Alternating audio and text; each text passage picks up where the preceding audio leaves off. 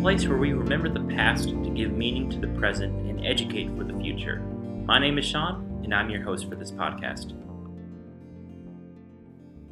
So, I realize it's been quite some time since my last episode. The summer's been quite busy with various other projects and jobs. Needless to say, I thank you listeners for your patience. If you've been following along this series, I've taken a tour throughout the greater Chicago area looking at memorial spaces for different immigrant communities. Specifically, I've chosen to focus on peoples who experienced mass violence and genocide as part of their journey to America. And I've been looking at the way spaces in the built environment help these communities make sense of past traumas and strengthen those communal bonds. In previous episodes, we visited the Illinois Holocaust Museum in Skokie, where I learned how at least two distinct memorial rooms in the building serve to complement the museum exhibition. We then traveled to the National Cambodian Heritage Museum in Chicago, where we observed how the Cambodian community uses a hybrid of cultural and religious motifs adapted to an American setting to honor their lost loved ones from the Khmer Rouge genocide. From there, we went to St. Andrew's Ukrainian Orthodox Church in the west suburb of Bloomingdale to observe how the famine memorial and the church space itself provides a space for Ukrainian Americans to preserve their heritage and ensure a commitment to truth in the face of ignorance and denial. We'll now be looking at a monument dedicated to a lesser known yet deeply fascinating and historical people group here in the Chicago area. These are the Assyrian people of the Middle East.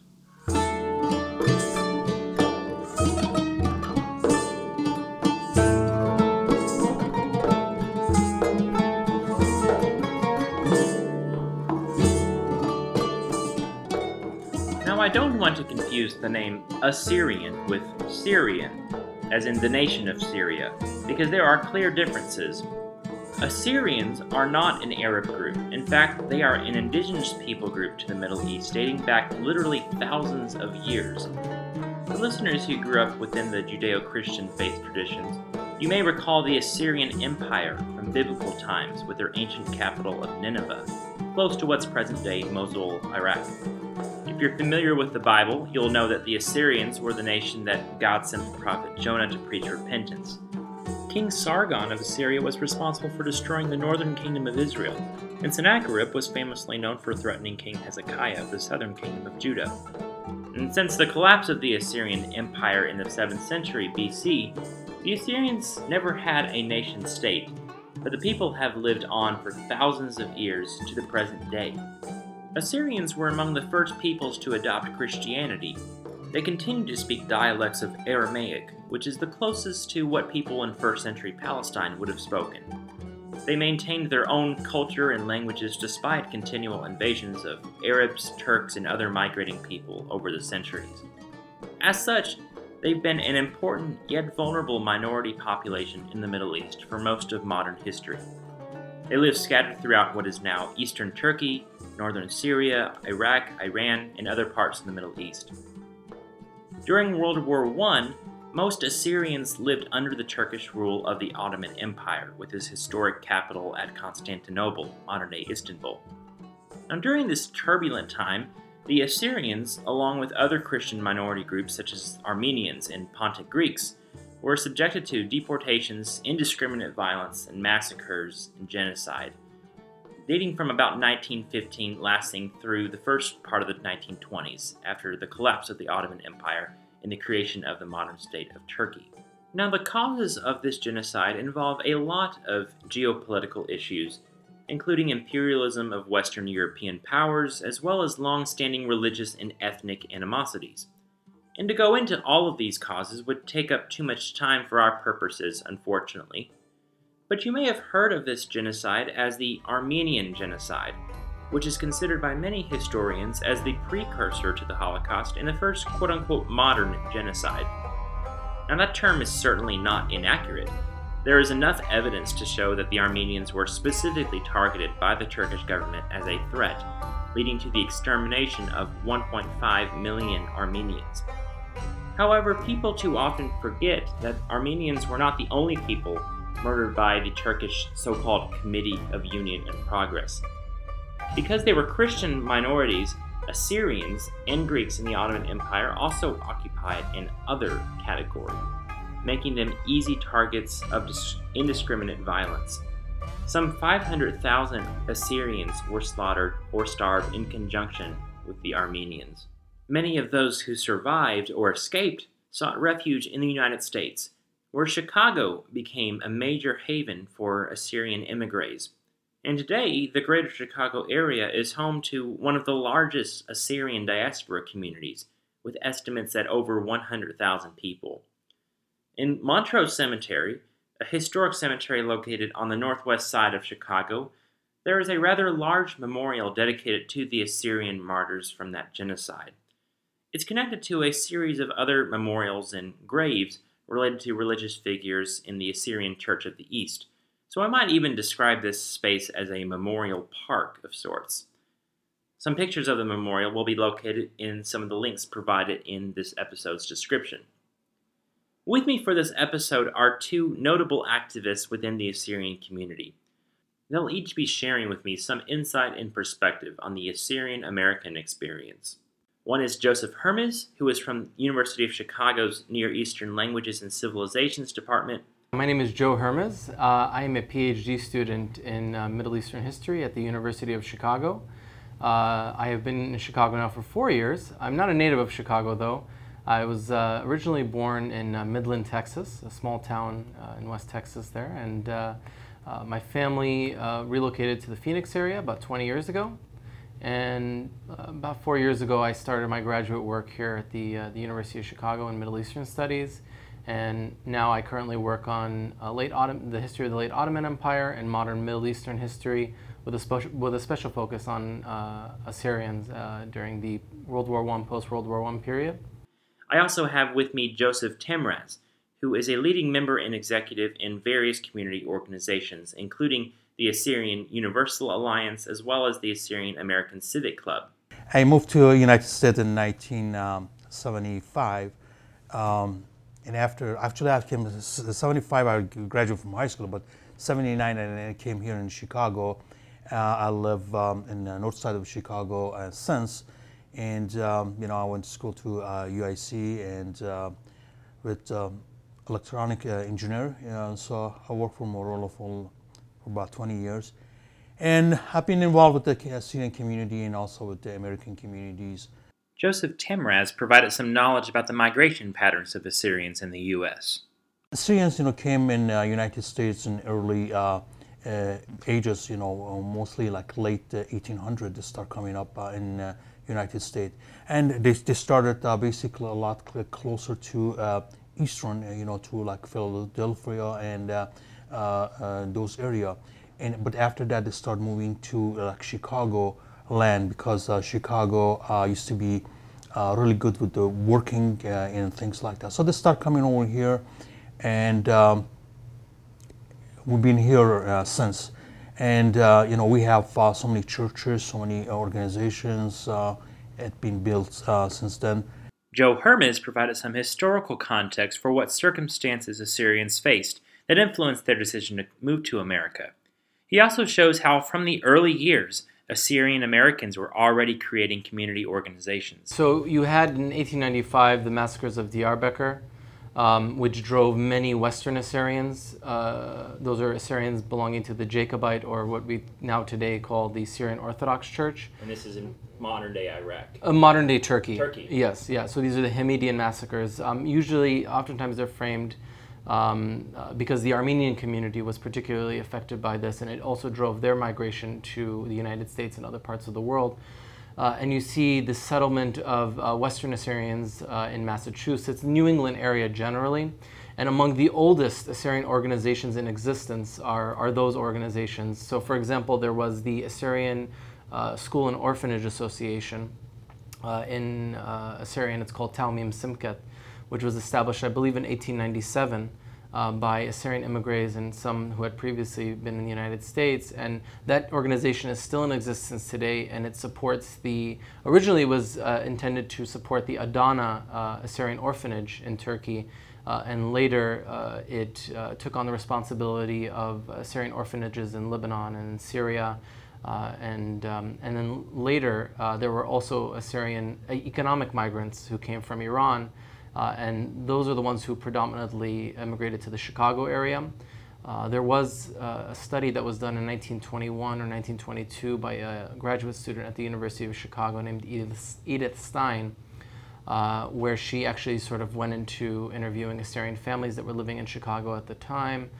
Uh, and it's it's an interesting study. It's a bit anachronistic in some of its like language, but I think it's it's data and um, some of the information that you can glean from the interviews are, are somewhat useful in sort of understanding uh, the way the community situated itself here in Chicago. Uh, they mostly worked in the service industries, uh, industry jobs and whatnot. There were also professionals. Uh, one of the earliest community leaders here in Chicago was uh, an individual named Dr. Jesse Malik Yonan. in Assyrian, he was called Hakim Ishe. Um, and he also ended up serving as a delegate uh, for the uh, delegate of the Assyrians of uh, Salamas, uh, and Soldos uh, at the Paris Peace Conference in 1919. Uh, so uh, there's always been sort of a, a, vibrant community here in Chicago for some time, and you know grew from a small community of maybe a thousand in the pre-war period to probably possibly well over a hundred thousand today. Wow. And it seems to me that it's still pretty diverse as a community. Just you know, you have all the different um, you know religious dom- denominations as well as um, different um, linguistics. The you know the the Eastern dialects and the Western dialects, as well as even just re- regionally, geographically, where people are coming from and when they came to the United States. So, um, could you tell me a little bit about how that has um, played out in an in a an American context, and has the um, how the Assyrian community as a, as a whole has been able to kind of come together um, in exile, so to speak. Yeah. Well, basically, like you mentioned, that's uh, what it started. It. But again, after that, you know, we have the recent uh, um, situation going on in Middle East, and because, uh, uh like Johan mentioned, Assyrians live in uh, those countries, in Middle Eastern countries, and you see uh, in um, lately, you know, we have so many things going on with in Middle Eastern country you know, it started with uh, um, even like Iran, Lebanon, Syria, Iraq, you know, all those countries that we had Assyrian living there. There was uh, things going on that it made Assyrians leave those countries because it started becoming dangerous for them to leave, dangerous to have their families, uh, especially for the for the kids uh, to live in those countries, and uh, uh, so they moved out of those countries and they start coming up to America and the European countries. And a lot of them came here to the United States because some of them they had a family, uh, so their family they brought them in, and some of them they went to uh, uh, United Nations and uh, went to the refugee status, and uh, uh, and they came to the United States. And um, Assyrians there are kind of like with the family, you know, that's what we think. So that's why they try to go to the countries or the cities that they have families and uh, uh, members of the uh, their communities living there. That's why, like I said, we have a lot of them that came here in Chicago because there was a huge community of Assyrians living in Chicago. That's one of the strongest thing about the Assyrians. We want to keep uh, close to each other, keep our uh, culture and heritage and language and everything like that. Even that's why you know, we have with uh, some of our, organization they're working within the community and we're working with outside the communities. And uh, uh, like you know, we have organizations that we participate at, like a parade and festivals. That's uh, it's not just for uh, uh, for the Syrian, it's for all uh, American, you know, all people that live in La Force and city of Chicago and, and surrounding that. That's why we want to tell them about our culture, our language, our, our, our heritage. Uh, so uh, that's why we keep it close to each other.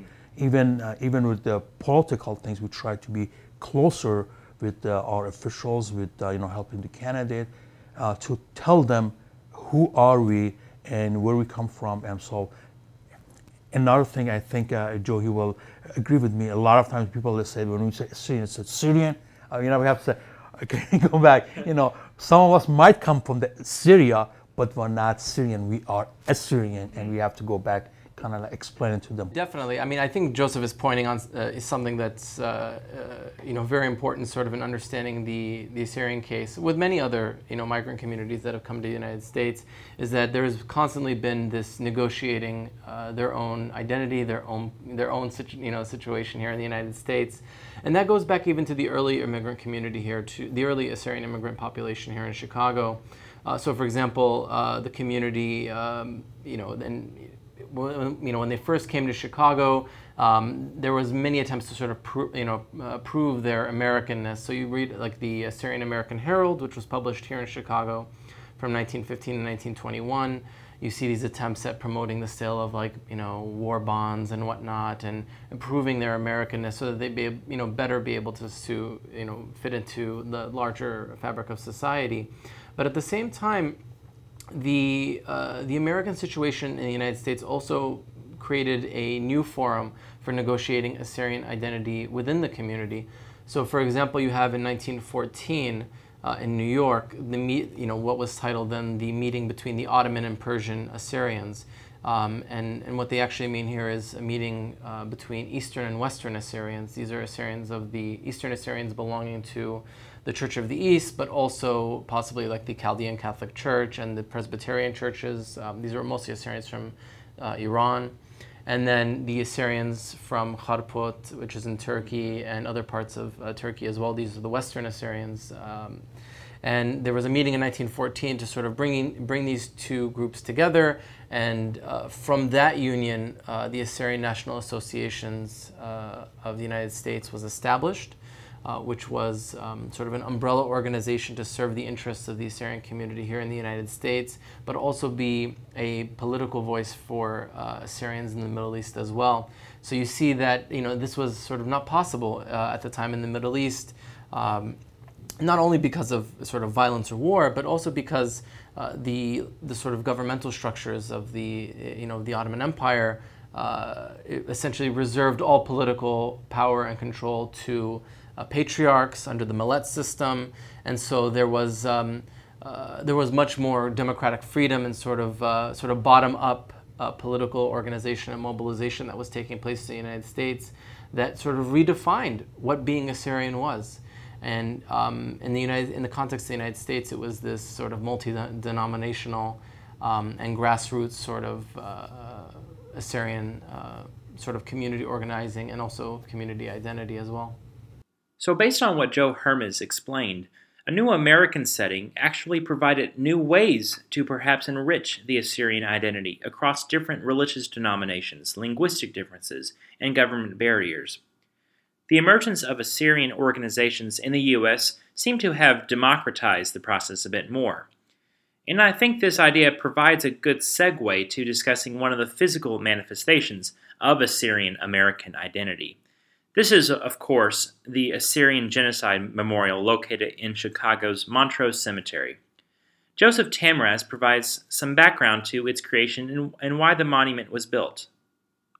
In 2000, uh, Dr. Norman Solhkhah, you know, he came up uh, to um, build that monument and donate it to a Syrian community in Chicagoland.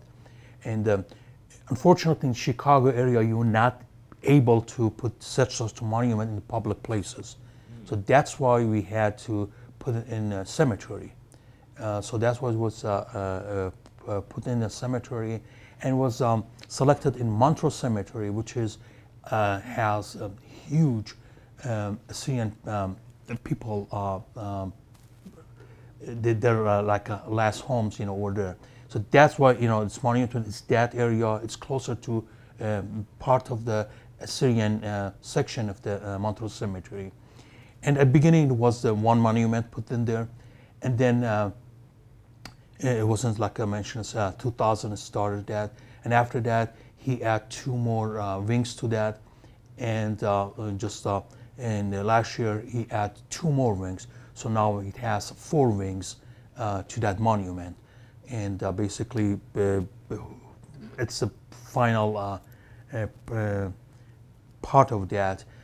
so, and um, it does, you know, uh, we do uh, kind of like because of uh, at, uh, Martyrs Day, we can say we celebrate that day because uh, we recognizing that the people, Syrian people, they died for uh, Syrianism, uh, for the th- things that uh, today we are alive, we can say we are Assyrians. And that's the main thing. It's about the Syrian martyrs. Those ones, um, uh, it's over there, and that's why in uh, August 7, which is at, uh, in 1968, um, it, uh, it was recognized as Assyrian Martyr, Martyrs' Days and being recognized all around the world and everybody in all the countries, they recognizing that day as uh, uh, Assyrian Martyrs' Days and celebrating that. Uh, we can say it was celebrating because it's uh, uh, martyrs, they're all, we, we call it, they're alive, okay, because for the, the missions that they had, they get killed, they, get, uh, they gave their life for um, um, us to be able to uh, say we are Syrians all around the world. So that's what those are uh, monuments there. We have uh, events always celebrating in that day, you know. So um, it has um, a lot of meaning to that, and I hope I will be able to uh, publish uh, a kind of like booklet and explain everything in details. Um, pretty soon it'd be really good. Oh yeah, yeah, yeah. Again, just as a reminder, you can find links to photographs I took of the memorial in the episode description. I'll pause here for a moment to give a verbal description of the monument site itself. So, the centerpiece of the memorial is a black obelisk with a light stone base. This is the original part of the memorial erected in 2000. In both English and Assyrian, which uses Arabic script, uh, the obelisk reads, In Memoriam of Assyrian Martyrs, beneath which is an image of a flame. The white pedestal reads, erected during the Patriarchate of Mar Dinka IV, Catholicos Patriarch of the Church of the East, dedicated by Dr. Norman Solhkhah, presented to the Assyrian American National Federation.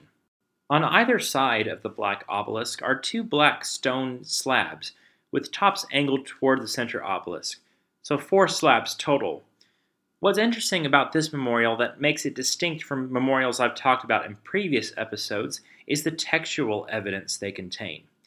Starting with the outermost slabs, the first and the fourth slabs, both read Assyrian, Armenian, and Greek genocide, 1915 to 1921.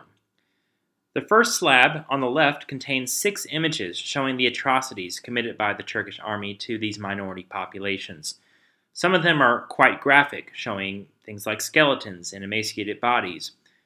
The opposite slab on the right contains more images from the genocide, and it also has etched into the stone a full transcription of a letter by the American consul in Trebizond de- detailing massacres of the Christian civilians in eastern Turkey. On the interior slabs, so the second and the third one, there is a comprehensive list of the Assyrian villages wiped out during the genocide, each organized within the various provinces. According to the monument, some 950 Assyrian villages and communities were destroyed by Turks and Kurds, resulting in about 500,000 Assyrian deaths. This list continues on both sides of the slab. The third slab serves a similar function but it lists all the villages and communities destroyed or displaced in Persia, or modern day Iran. So, to recap, the actual genocide memorial consists only of the black obelisk and those four surrounding slabs. But as I mentioned before, uh, this memorial exists within a much larger memorial park space in, the, in that Montrose Cemetery. Many of these monuments that have been added over many years acknowledge other heroes of the Assyrian people in diaspora. The inclusion of these other martyrs also helped illustrate a longer and even ongoing struggle for the Assyrian community to survive in their homeland since the 20th and 21st centuries. While an outsider like myself can certainly visit the memorial and learn about what the Assyrian community values, especially with respect to their Christian faith, this space primarily serves the inside community as Assyrian Americans navigate uh, at this space between their ethnic identity and their own Americanness. As Joseph Tamraz mentioned earlier, the most significant event at the memorial occurs on August 7th, which is considered Assyrian Martyrs' Day. And speaking of August 7th, Joe, would you just mind um, sharing for listeners just a bit of historical context of what August 7th, 1933 was all about and why it became such a pivotal moment in modern Assyrian history? Sure. So, and it's very important to note here that uh, the August 7, 1933, or the, what they call the Simele massacre or the Assyrian affair, um, you know, it, it wouldn't have had, I mean, it goes back also to the g- genocide of the 1st mm-hmm. World War. I mean, and, and, I'll explain here shortly. So, uh, the, the Assyrian genocide as we know it, uh, that occurred in the Ottoman Empire during the First World War, starting in approximately 1915 and lasting through uh, 1925, uh, essentially shattered the political and cultural unity of the various Assyrian denominations within the Ottoman Empire. Um, it was a you know, it, because it is a very understudied area, I mean, compared to, for example, like the Armenian genocide, um, you had different sort of episodes of violence that occurred during that period. So, for example, you had the Assyrians of the Hakkari region in eastern Turkey that were that took the side of the Russians during the war. I mean, there was sort of growing growing distrust of the Ottoman government that they would be massacred. Uh, and you see that the Ottoman forces repelled them out of the Hakkari region. They ended up settling in Iran, where they were not welcome by the Persian government, not welcome by the Turkish, uh, by the Turkish popul- the Azeri population of uh, Azerbaijan, um, which is where Assyrians predominantly were located in Urmia and, and the surrounding areas. And then you also had the sort of indiscriminate killing of Assyrians in places like Mardin, Diyarbakir, uh, Urfa, and these are all places that are now eastern Turkey. Exactly, yeah. This is all eastern Anatolia. And so you had Assyrians who were casualties of violence that was being committed against Armenians. Uh, because there were deportation orders that were issued against Armenians to drive them out of the Ottoman Empire, while Assyrians were not necessarily named specifically in those, uh, and, many times the patriarchs tried to negotiate uh, the Assyrians in prior years, like during the Hamidian massacres, to uh, essentially allow the Assyrians to not be affected by this sort of uh, political violence, political and religious violence. Uh, what uh, you know, so the Assyrian case, you know, has many many different facets. But essentially, what happened is the Assyrians that were driven out of the Hakkari region into Iran, uh, they were from Iran driven out by Ottoman forces um, into, and, and, they fled into Bakuba, which is in Iraq today, and they settled in the refugee camp there. Um, and uh, with the you know the mandate, the British mandate over Iraq, there was a growing distrust of the Assyrian population there. Uh, those who had settled there, uh, who had come from Hakkari through Iran into Iraq, and um, there was growing distrust, especially with the rise of Arab nationalism and whatnot in the country. Uh, and the, the, fact that the Assyrians were also recruited into uh, the levy system, the British levy system, so they were being used as a, a fighting force against to quell political rebellions uh, by the British, so they were being seen as like tools of uh, foreign Western power. Um, and then, uh, essentially, in 1933, what happened was um, Assyrians had crossed over into Syria to try to uh, essentially settle on the banks of the Khabur region. And upon their re entrance, they were being refused, the Assyrian generals were being refused uh, re entrance into Iraq. Some sort of skirmish occurred. Um, there was an outbreak of violence, and then the uh, Iraqi army, uh, under the leadership of Bakr Sidqi, uh, perpetuated uh, just sort of whole killings in, in, various villages. I mean, it wasn't only reserved to the village of Simele, but it was also surrounding villages in northern Iraq. That many innocent men, women, and children were killed. Um, and it became really a defining moment for the Iraqi state as well. And, and there's now been sort of a reopening of this discussion. I, I saw recently in the National Review um, there was the discussion of um, the uh, the Simele massacre of 1933 and um, it's sort of the logic of violence that was perpetuated against the Syrians by the Iraqi state in Raphael Lemkin's framing of uh, his thoughts on, on, on genocide and its definition and its effects. Mm-hmm. Uh, and, and, and, you know, it's sort of an untold part of uh, sort of Raphael Lemkin, who was very, very instrumental in sort of framing our understanding of of genocide studies. And of course, Raphael Lemkin, for, for, listeners who may not know, is the one who coined the term genocide. Exactly, yeah, yeah. And so it, it fits, I mean, all of these things are sort of interconnected and, um, uh, and, and really, one, require much much further study, uh, much deeper engagement with Assyrian sources, with other uh, sources on an academic level. Um, and then, sort of, uh, you know, for political activists, I mean, I think, uh, you know, raising awareness of these issues and, and you know, talking about the monument, um, you, you, know, I think it, there's a word to be, you know, something that needs to be said here because the first monument that was actually erected, uh, you know, dedicated to the people who lost their lives during the First World War actually was in 1920 and it was established by the Assyrian general Agha Petros, and he led the Assyrian forces of Iran during the war and uh, he, he paid for a monument to be established in the Bakuba refugee camp. It was later destroyed, uh, but that was the first monument that we know of. Um, but then for you know almost 100 years there was no genocide monuments to speak of uh, for the Assyrians. It, it was really a, a, trend that started in the in I'm going to say the early 90s of sort of reopening this discussion about Assyrian genocide and about Assyrian uh, you know uh, persecution that occurred in the 20th centuries 20th uh, century so, and essentially August 7th went from being a day uh, that commemorated the, the loss of Assyrian life uh, in the Simele massacre to sort of incorporating it into a larger narrative mm. of violence that has been committed against the Syrian community. And you see this constantly in all the monuments that have since popped up um, uh, you know, in the United in the United States, I think only uh, Chicago and Massachusetts actually have official monuments. I'm not wow. sure of anywhere else in the United States or Canada, but Europe there are many of them. Yeah. Um, and uh, there is actually even one in Turkey as well in Diyarbakir um, that was established by the uh, uh, you know the local government there. Mm-hmm. Um, but uh, you see this sort of incorporation of the you know taking up public space.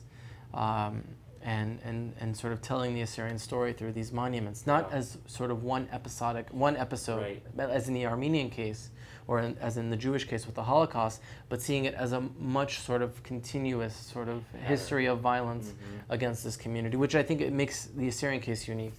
And as as you were saying earlier, Joe, like this is a very understudied um, topic, and um, you know Assyrian history, especially, but just even bro- more broadly speaking, you know you know, even because this is still I would consider this part of American history, part of that American story of, you know, these these diaspora communities, you know, continuing on that story and and um, you know that that mandate of sort to to remember and you know. And you and you can also see here the the sort of non-exclusivist sort of narrative right. that's being told right. here that is often the case. Um, you know, uh, I think uh, I, I can't remember the the philo- I think it's Bernard Hen- Henri Levy, uh, the French philosopher, and he talks about sort of the uh, concurrence des victimes, which is like the the, co- the competition of victims when, when it comes to these sorts of yeah. things. That uh, and you see that the Assyrian, Armenian, and Greeks are also mm. sort of acknowledged together here. Yeah. Which um, uh, you know, for a long time, the Assyrian genocide narrative was excluded from uh, the Armenian, uh, mm-hmm. from what was then you know obviously called the Armenian genocide, yeah. and and you and this was also even contemporaneously at the time, Assyrians in the United States were publishing and talking about the fact that you know the American press and uh, these foreign, uh, these Western European powers that were now sitting in Paris and about to decide the future of the world. Uh, they talk about Armenia and they talk about the Armenians, but they're not talking about the Assyrians. Um, uh, and, and this is sort of um, this has been a kind of continuing tradition for the Assyrians that sort of trying to insert their voice uh, that has been excluded. And then when they do have an opportunity to, you know, express uh, themselves, I mean, it's usually not very, very much in exclusivist terms. I mean, it's trying to be inclusive and um, this uh, sort of coalition uh, of, of, victims. Mm-hmm. And it also, you know, because it is, there are many factors to this. The fact that Armenians were um, sort of better organized in sort of preserving uh, oral histories and documents and whatnot, and, and sort of also being active in uh, academia, they were able to sort of catapult. And it was not this was not an easy sort of trajectory for the community. It took mm-hmm. quite a bit of time, um, but they were able to sort of uh, solidify their own ground within uh, sort of the, the history of the you know the genocide itself. But uh, you know it was certainly exclusivist for a long time, but we're starting to see that change now. And I, I, listened to your podcast on the, the Holocaust Museum, and they seem to be wanting to incorporate the voices of different victims, even of other mm-hmm. sort of periods of, uh, of persecution and violence. And, um, and we're seeing that as well now with the Armenian community um, throughout the United States, for example, like Armenian and Assyrian groups and Greek groups as well, Pontic Greek groups mm-hmm. are, are working together. Um, in terms of uh, you know not only recognizing the genocide itself, but also sort of understanding uh, these histories of like victimhood. to trying to you know work with the Greek and uh, Armenian communities closer, and uh, to come up with some events. Um, for instance, uh, there was uh, uh, last year it was a big demonstration downtown Chicago, Armenian they had. Um, we as a Syrian we participate with them too, you know, and also in a lot of our events that we have at Montrose Cemetery, we have Greek and Armenian uh, people that came and even they spoke uh, at the events as well. Because uh, there are things that we have, uh, there are some common things that uh, we're sharing, and we try to work it, uh, especially like uh, Joey mentioned, Armenian, you know, and they have a little bit better or maybe advanced in, in us. So that's what we're trying to do. We're trying to learn what they, what they did, and we can continue uh, built on that uh, for our cases as well. Mm. That's why now um, uh, our genocide has been recognized in several countries, and we were trying to work on that. And, and, to be able to uh, work with with the, with our people and also with the, the people that live in those countries, and uh, hopefully we'll be able to do that in larger capacity uh, with the nationwide and internationally to be these days we uh, recognize as a, genocide for Assyrians that it happens. Mm. Joe and Joseph both recognize the challenges of building a coalition to recognize the Assyrian genocide. The monument is a great space for starting this momentum, but obviously it doesn't end there. I concluded our conversation by asking them what the future may hold in terms of creating more awareness and support in the general community for human rights issues. We, uh, as a Assyrian community, we were kind of like uh, a little bit behind from uh, uh, Greek or uh, Armenian, and even in this case with the with the Jewish community as well. You know, they, they have um, even here in Chicagoland they have a big you know Holocaust museum in Skokie. Um, so maybe we can learn from them what the step that they took, which uh, one works, which one doesn't work. Uh, we, we, have to work with the community outside of uh, Assyrians um, because Assyrians, the older generation, they know about it, and then uh, the next step is going to be with the general population uh, where we live uh, in like Chicagoland and uh, uh, some other uh, cities in part of the United States. I mean, I think one of the most uh, important things the Assyrian community uh, should look to is uh, sort of collaboration with other. I mean, I mean, we're here in the United States. I mean, Native American populations have been, you know, faced yeah, I mean, uh, arguably genocide as well. I mean, right? I mean, uh, and and and relocations. I mean, many many different sort of forms of suffering that they've undergone in, in the history of this country. And so, I think greater uh, sort of collaboration and understanding, bridge building between like communities here in the United States and the Assyrian community is really the first place to go. I mean, uh, and, and because not only does it sort of help us to understand how violence takes various forms how it affects various communities, how it's uh, instigated by various sort of reasons, whether it's religious, political, um, economic, whatever it may be. Uh, I think greater collaboration between uh, peoples who have histories of sort of mass violence, persecution, genocide, working together, understanding their narratives, um, and, and I think sort of building this more broader coalition is, is one step to take. And I think that um, will serve all the communities much better uh, in terms of understanding. But then also, I think it also will bring these sort of episodes of violence into the greater consciousness uh, of the American public and understanding, you know, that violence isn't just something that happens in the Middle East, uh, but it's also something that happens in the United States. It happens in Western Europe. It happens in other parts of the world. Yeah. Um, you know, and so that it, it's not just to say that it can never happen here. Um, you know, it's, and I think that's an important aspect to it.